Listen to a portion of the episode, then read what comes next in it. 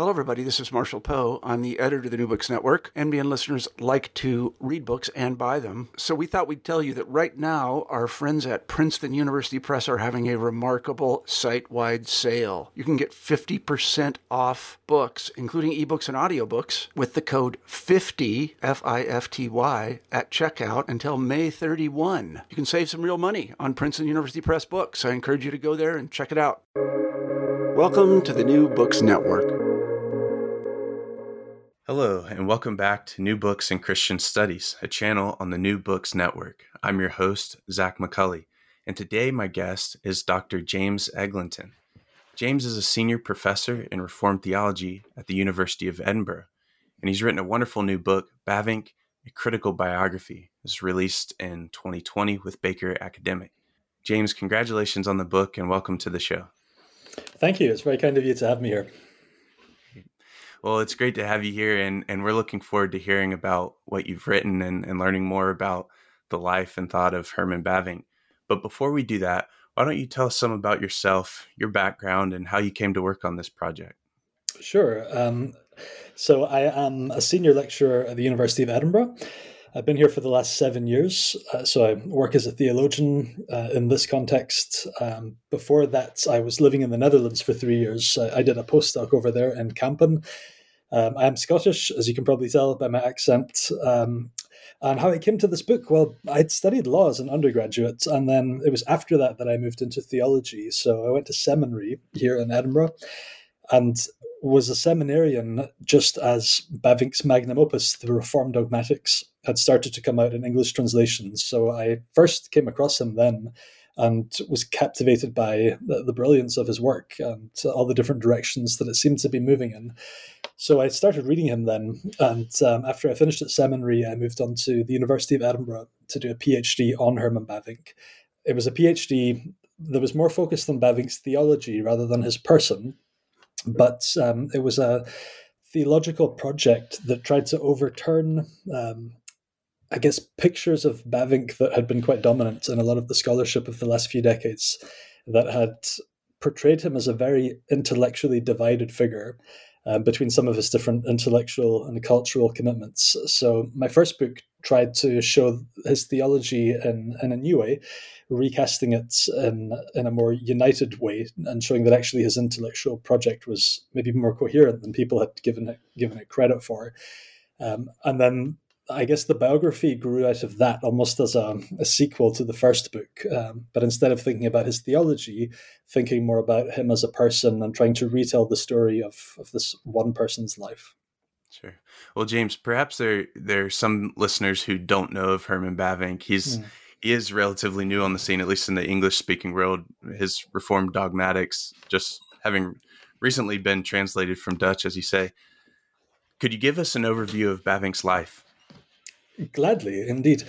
Um, he was born in 1854 in the Netherlands, so smack bang in the middle of the 19th century, and in a very interesting context because the Netherlands at that point was a very new and young liberal democracy. Before that, for the first half of the 19th century, it was in essence um, a, a, a monarch, a, a, state that was ruled by um, a very authoritarian monarch and a state that didn't recognize um, the full suite of liberal democratic freedoms that we enjoy today. So he was born in this new context after a democratic revolution in a society that was trying to work out what does it mean to grant freedom of expression, freedom of assembly, freedom of religion across the board to everyone. Uh, so it's a very interesting context anyway because it's a new world into which he was born. And he lived until 1921. So he died um, two decades into the 20th century after World War One in a society that's a lot more recognizable, I, I, suppose, to the one that we live in.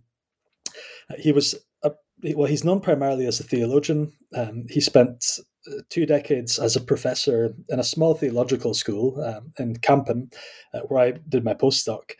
And um, in that time, he wrote the first edition of what became his magnum opus, the Reformed Dogmatics, which we've already mentioned. Uh, after that, he spent two decades at the Free University of Amsterdam, where he was a professor of dogmatics. And then uh, in that period, he also then turned his first edition of his dogmatics into a, a, much expanded second edition, which is what we now have in English. Um, but his life, well, we know it primarily as the life of a dogmatician in the English speaking world, but in his own context, he had a really rich life and a very complicated life in many ways because he did so much um, alongside his work as a recognizable Christian theologian. He was also a politician. He was the leader of a political party for a couple of years, and he spent a decade as a member of parliament. He was a national newspaper editor, a prolific journalist. He was a leader in eventually in, in the Dutch um, Christian women's movements, for example, campaigning for voting rights for women. Um, he was a Bible translator. He was part of a trio who translated the Bible into then modern Dutch, 19th century Dutch. Um, he was a biographer. He was a poet not a very good one, but he was a poet. Um, he was a travel writer and a, a travel speaker um, at a at a time when that was a very novel thing. Someone would go really far across the globe um, by ship and then come back and then tell packed audiences about the new world. So he did lots and lots of things and um, had a some kind of well, I call him a polymath in the biography. So he had a polymathic quality where he tried to live a very rich and full life in the modern world, but tried to do all of that as someone who was very much a theologically conservative Orthodox Calvinist, but who saw his conservative Calvinism as, as a means by which to step forward confidently into the late modern world. So he's quite an unusual character, a really fascinating one. Yeah, that's great. Well, you you you mentioned that you approached him first from a, a theological background you surely came across literature, secondary literature that that presented him as as as quite a, a conflicted or even contradictory figure. You've mentioned some of that. Tell us how your biography fits into the other literature on Bavinck, and, and maybe also what contribution this book makes. Hmm. Well, as as I said before, and then as you just mentioned, when I first began to interact not only with Bavinck but also with people who'd written about him in the 20th century. So, this group of, of interpreters. The thing that surprised me initially was to discover um, people who would talk explicitly about two Bavincks, about two poles in his thought. And those two Bavincks were what was called the Orthodox Bavinck and the modern Bavinck. So, what you will find when you read Bavinck is this very striking combination of Calvinist orthodoxy that in many ways looks like it's straight out of the 17th century, alongside this thoroughgoing commitment to being a part of the modern world. So you'll find him um, expressing his belief in, in miracles, for example, or in the supernatural and divine revelation, in the Bible as the Word of God. And then you'll find him in the next page expressing um, deep appreciation for the insights of modern psychology or his support for what we would recognize as pluralistic liberal democracy um, or the development of technology. Um, so he uh, has this really fascinating combination of those two factors, but a lot of people read him with, with I think the assumption that those two things aren't meant to go together, because to be an Orthodox Calvinist is really to yearn for um, the early modern period and for a bygone era. And um, to be an Orthodox Calvinist should somehow mean that you withdraw from the modern world and you live quite a peripheral social existence. So to find someone like Bavinck who doesn't seem to fit those expectations, um, is, is a very interesting thing, but it led people to talk about um, two Bavincks on the assumption that really he just couldn't work out which camp he belonged in. Um, did he want to be part of on the periphery with the conservative Calvinists, or did he want to be in the center of society with the, the modernists? So that led to a way of reading Bavinck in 20th century literature where people would uh, divide up and annex sections of his work, and they would find sections that reflected um, the, the Orthodox Calvinist uh, instincts and commitments and say, that's the Orthodox Bavinck. The next page is the modern Bavinck. Um, but I, as a reader, fit into the Orthodox camp, so I'm not going to read the modern stuff. That's the Bavinck that I'm not interested in. Um, so I was uh, really struck by this, that, that, this was the way that people seemed to be reading him. And it struck me as very fruitless as well. This was going nowhere fast. Um, so I, in my PhD, I tried to step back from all of that and ask questions of his own writings um, about whether it was possible that he thought that these two things, these two ways of being, belonged together. And my argument developed that he, that he was trying to do that. So my first book tried to overturn quite a lot of the 20th century's Bavinck literature, actually, and and it argued that that um, that the sources themselves don't support this very divided way of reading Bavinck, and and then I argued that we need to um, start afresh with how we think about him and his work, and we need to approach his writings without that assumption in the first place that he's a Jekyll and Hyde theologian. So, what's been quite exciting in the field of Bavinck studies since then is that there have been quite a few studies, quite a few books that have been written exploring um, that new reading of Bavinck. Uh, so by scholars like Cory Brock, uh, who I think was on your podcast, uh, on this podcast not so long ago, who, who, wrote a really terrific book on Bavinck's use of Schleiermacher, um, other um, scholars like Grace Sutanto, uh, various others as well who've, who've, written works that are starting to explore um, uh, this reunited reading of Bavinck, uh, or, or, Bruce Pass in Australia, for example, and various others as well who are developing this. Um, so that's been really exciting to see that people are starting to get a keener sense of what the reunited Bavinck was like intellectually. Just one figure who's who has this very ambitious project to be an Orthodox Calvinist in the modern world. Um, but I think what I've tried to what I've tried to provide to all of that is is the life story um, rather than you know, really focusing on particular aspects of his thought, like how is he interacting with influential modern one modern theologian or his epistemology or his Christology or something like that. I've tried to tell the whole story of the life that, that produces this. So I think that, that's what I've tried to do to um, help us see more clearly the significance of this one Bavinck uh, reading. And you know, there's there's different types of biography. There, are some accounts which are sort of preformed to tell a particular story. Uh, particularly for, for religious figures where we see that just this idealized version of the person, a hagiography. Now, you've written a critical biography. I'm wondering if you can tell us some about what it means to write a critical biography, where you're sort of letting letting the sources tell the story for you. Mm. Yes, um, so it's a quite a deliberate choice on my part to frame it as a critical biography. So, what does that mean? Um, so, I've read a lot of biographies over the years, and also biographies of theologians. Um, in part because I teach courses where we cover lots of different theologians uh, here in Edinburgh, and um, for a lot of my teaching, I I have ten minute micro biographies of lots of theologians that I present to my classes because when you know the figure a bit more, you know the context, you realize well, theology was never written in a vacuum. It's never written to a vacuum. It's always written by real people in historical contexts and written for real people in particular situations. So I always begin my classes on particular theologians with uh, a microbiography.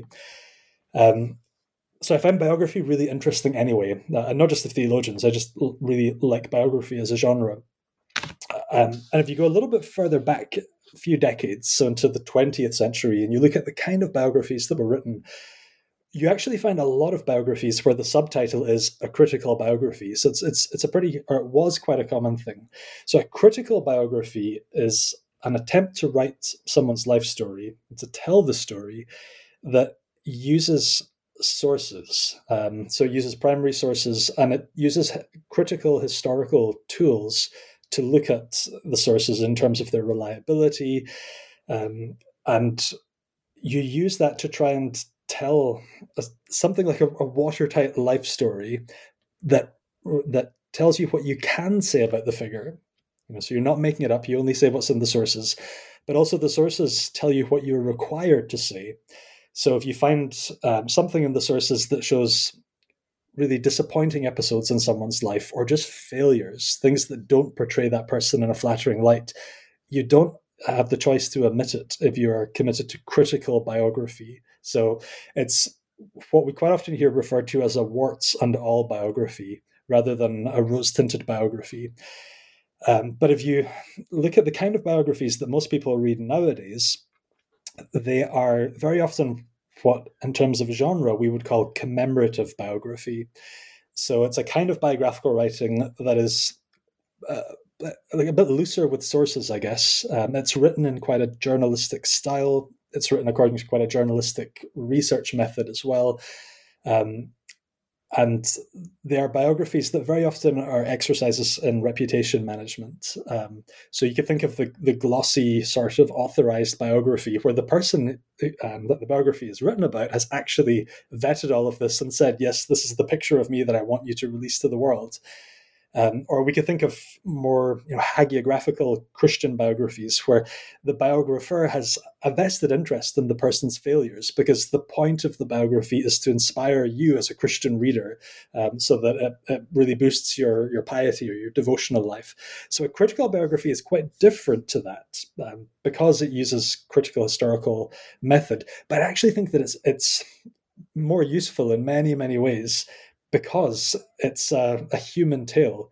Uh, rather than using critical historical methods like this and then producing a very dry picture, I, I, actually think that it gives you a much more human picture, something that, that you can really relate to because you're not presenting an, an you know a photoshopped perfect human being. You're actually just telling the life story of someone in a way that, that is hopefully historically quite reliable. You're trying to tell the truth about about your dead historical neighbor.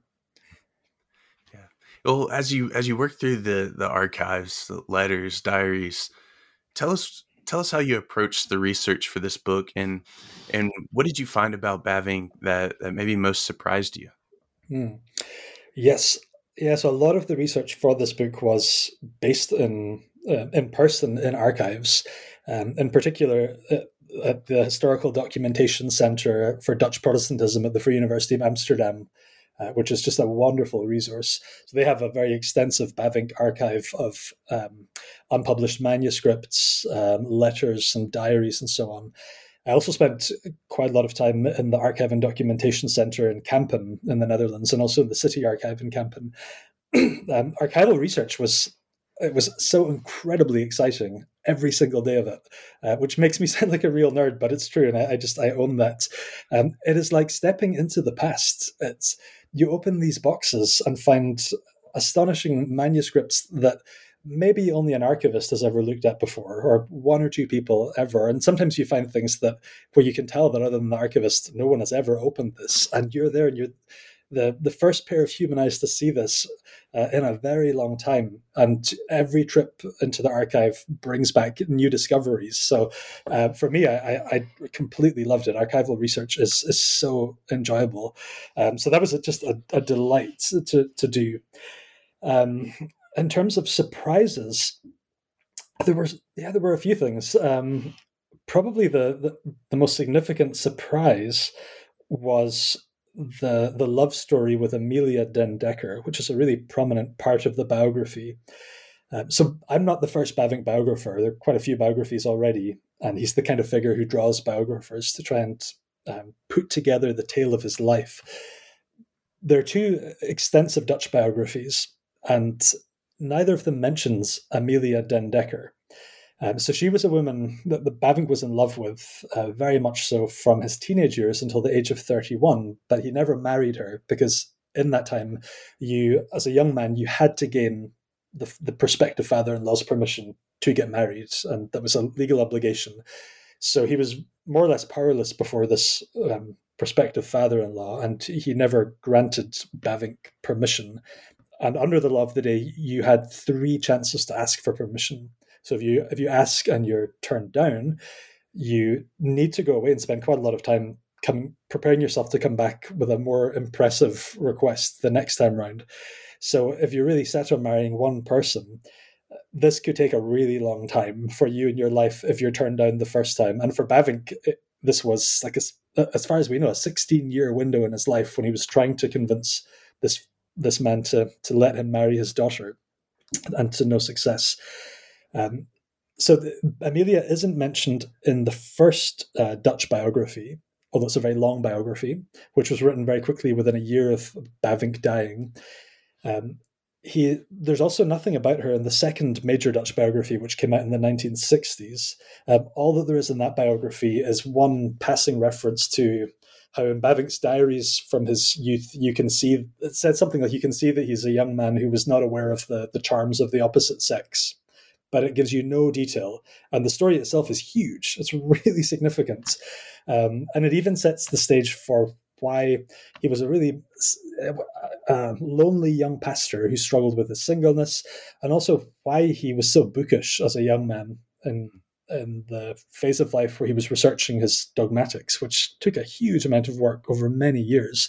Uh, and I think the Amelia Den Dekker story sets us up to understand why and how that happened. Um, but she's not in the previous biographies. I've, I have theories on why that's the case. Um, I think I have much more liberty to tell the story because it's 100 years on. Uh, I, I, I'm not Dutch, you know, I'm not having to deal with um, immediate family members, uh, you know, who might not or who might feel it, it would be awkward for the story to be told. Um, but it's there. It's throughout his diaries, always in Latin about this about this girl, about this young woman uh, from the age of fifteen to the age of thirty-one. So that was a, a, real surprise, quite a revelation to me, and also shows him in a very different light as a as a lovesick young man. Yeah. Well, maybe continuing on the on the topic of young Bavinck, and you know, you you've done well to I think to to correct this idea in the historiography of of two Bavincks. You, you said earlier on your your aim was to tell the story of a man who's who's theologically laced uh, personal narrative, explore the possibility of an orthodox life in a changing world. And I think you've you've made good sense of the man in his context. But is there a sense in which we could see two Bavincks in terms of young Bavinck and old Bavinck, or, or maybe maybe more specifically, did he did he change over time? Did mm. uh, expectations? Is, did his theological positions uh, change uh, as he looked at, at Christianity and society and that type of thing? Yeah. Yeah, that's a great question. Um, I look back now and think that one of the funny things about my work on Bavinck between my first two books on him is that the first book is so adamant that we need to stop talking about two Bavincks. But as you rightly say, the obvious implication of the biography is that I am reintroducing a two Bavincks reading, but rather than the Jekyll and Hyde um, pairing from before, it is, as you say, that I think that there are quite distinct phases between the young Bavinck and the mature Bavinck, which correspond quite well to the two decades when he was a pastor in a smaller theological seminary in a small town, and then the two decades that he spent uh, as a professor in a university in Amsterdam, and then also that was the period in which he spent a decade as a member of parliament. um, is there change in that period? I think that there is, but I'll explain the sense in which there is. Uh, I'll try and do this, this briefly but accurately. Bavinck was not um, a radical doctrinal revisionist. So, what you find in a lot of modern theologians in this period is that they make a wholesale break with with the content of Christian theology from the enlight well from before the Enlightenment, basically, so you find quite a lot of his contemporaries who hold on to the language of the Christian faith, but who give it radically different meaning, and and where there's all kinds of complex change that occurs because you're as the reader you're trying to work out what they mean, although the word is still the same, the meaning is very different. So Bavinck uh, isn't that kind of revisionist, and there, he has a more or less stable theological identity in terms of core commitments in his life. Uh, so he's very committed to. He has a very high view of scripture. For example, he's committed to the the what we call the creedal heritage of the church in terms of orthodox creeds and confessions. Um, but there's within that, there's I think you can see very clearly that there's a lot of development that occurs between the young Bavinck and the old Bavinck, and those fit together with some of his expectations about the world. So the 19th century Bavinck in the 1880s and 90s is very much a 19th century figure. Um, his expectation is that in the Netherlands, um, there are all kinds of challenges from uh, that come about through the Enlightenment. So, some kind of early process of secularization, atheism is a bit more vocal and prominent, um, but society will hold together and it will hold together by us all realizing that Christianity is the thing that we need. So, although there are conflicting voices and things sound a bit chaotic in the public sphere, it's not going to be too long before Christianity, and specifically Calvinistic Christianity, is the thing to which we all return. And life will be orderly, more or less. Not everyone will embrace this, but enough people will, and um, and life will be fairly harmonious for us as, as a Dutch society. So that's the expectation of the young Bavinck. Um, but then what you find in the mature Bavinck is that a radical shift happens at the beginning of the 20th century.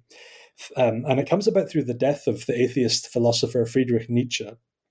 Uh, Nietzsche was a, a, new kind of atheist, so he really pioneered uh, a novel species of atheism, which was very different to the atheism that Bavinck had known in the 1880s and 90s. So the kind of atheism he knew in those years was quite moralistic. So it said, we remove God from the picture, but we um, otherwise keep life as it is, and we continue to have the same kind of moral framework as a society that we had before.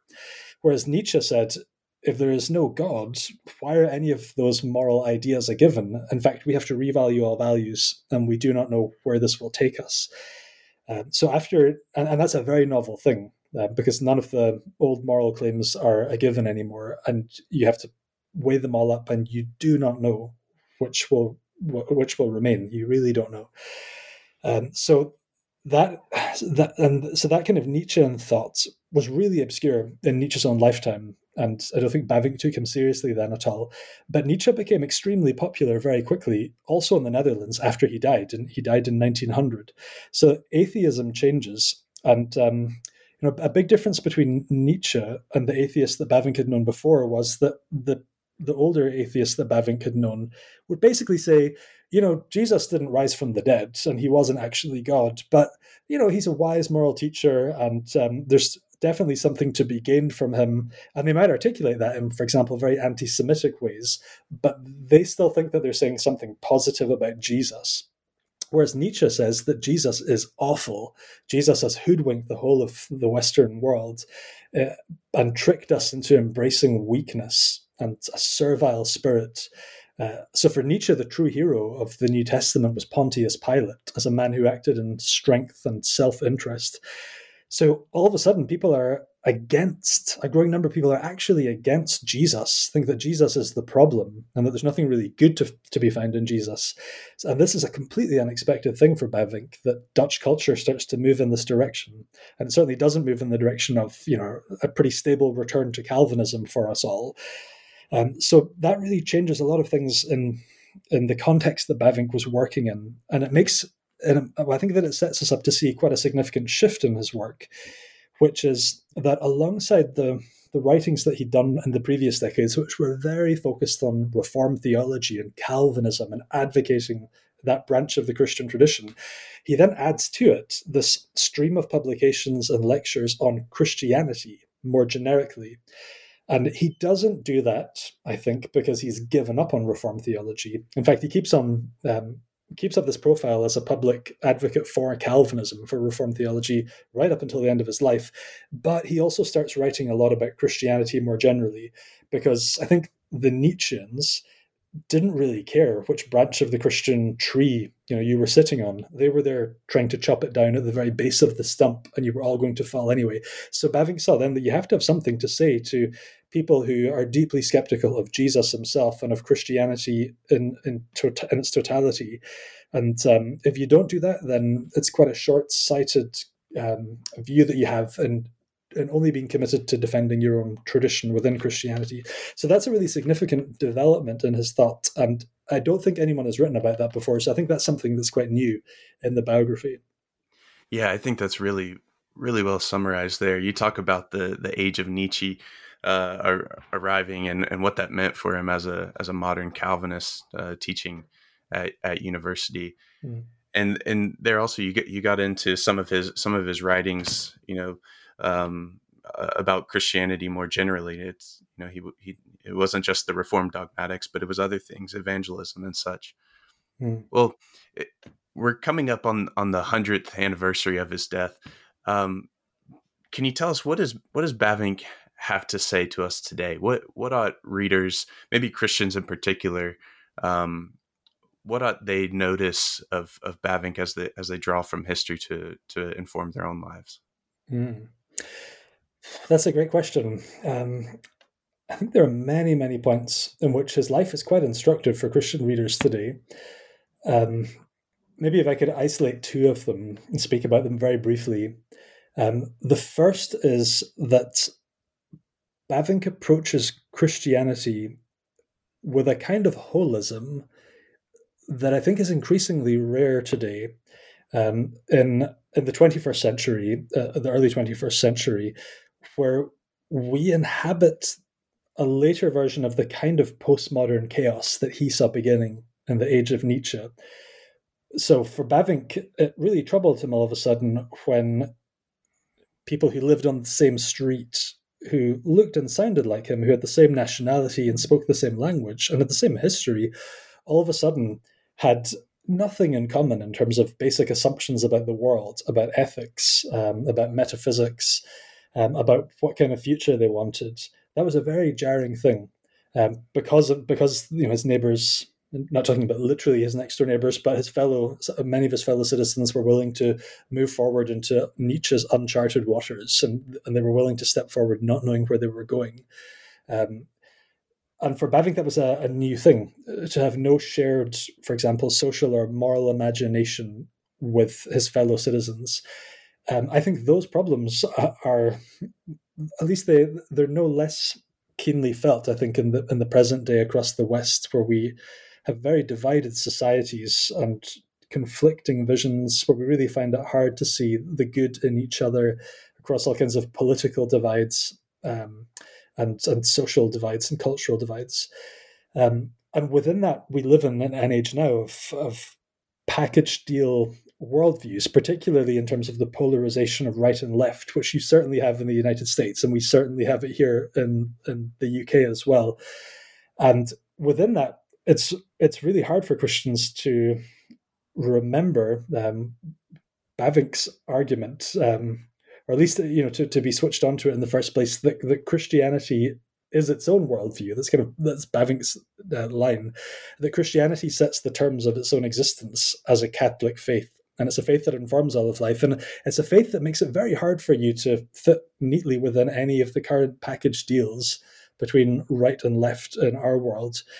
Um, so Bavinck is a very um, thought-provoking Christian thinker to read for someone in our day because he, uh, I think, if you read him, he really challenges you as the reader um, uh, on precisely that front and the awkwardness of Christians fitting into the package deals of of a pretty deeply secularized set of Western cultural possibilities. So on that front, he's really he's really significant. Um, the second is an extension of that, which is Bavinck's own personal example of of friendship with people with whom he could not have been more different. Um, so one of the, the, the, things that's really fascinating that was fascinating to work on in the book was his friendship with a guy called Christian Snouck And on every point this guy could not have been more different to Bavinck in terms of family background. Bavinck was part of the like the kind of petty bourgeoisie, upwardly mobile, new middle class. Snouck was a double-barreled aristocrat. Um, Bavinck was from a very pietistic, conservative Calvinist background. Snouck was from a, a, kind of scandalized um, mainline church background. Bavinck was was a very committed Christian believer. Snouck was a, an arch skeptic who then became a Muslim. Um, and their lives are so exceptionally different and yet they became friends as students and then they maintained that friendship across the rest of their well the rest of Bavinck's life and then Snouck outlived him um, but to look at that kind of a friendship between Bavinck and someone who was as different uh, as you could possibly imagine on all of these uh, levels is really interesting as well. I'm, I'm just not sure of the stories of many other theologians who had such close uh, and long term friendships with people who were ideologically so different, um, and where we actually have a really good paper trail of what that friendship looked like.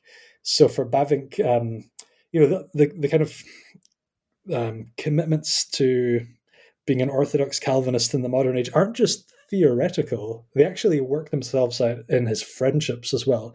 So I think there, I find Bavinck a, a challenging person to read um, because of this model of, of what he called critical friendship and the value of it, and um, how well I think Bavinck and Snouck from their respective positions, engaged with each other respectfully, tried not to straw man each other, really showed, showed a lot of concern for one another across their lives, and were and um, really encouraged each other to become better people and better thinkers.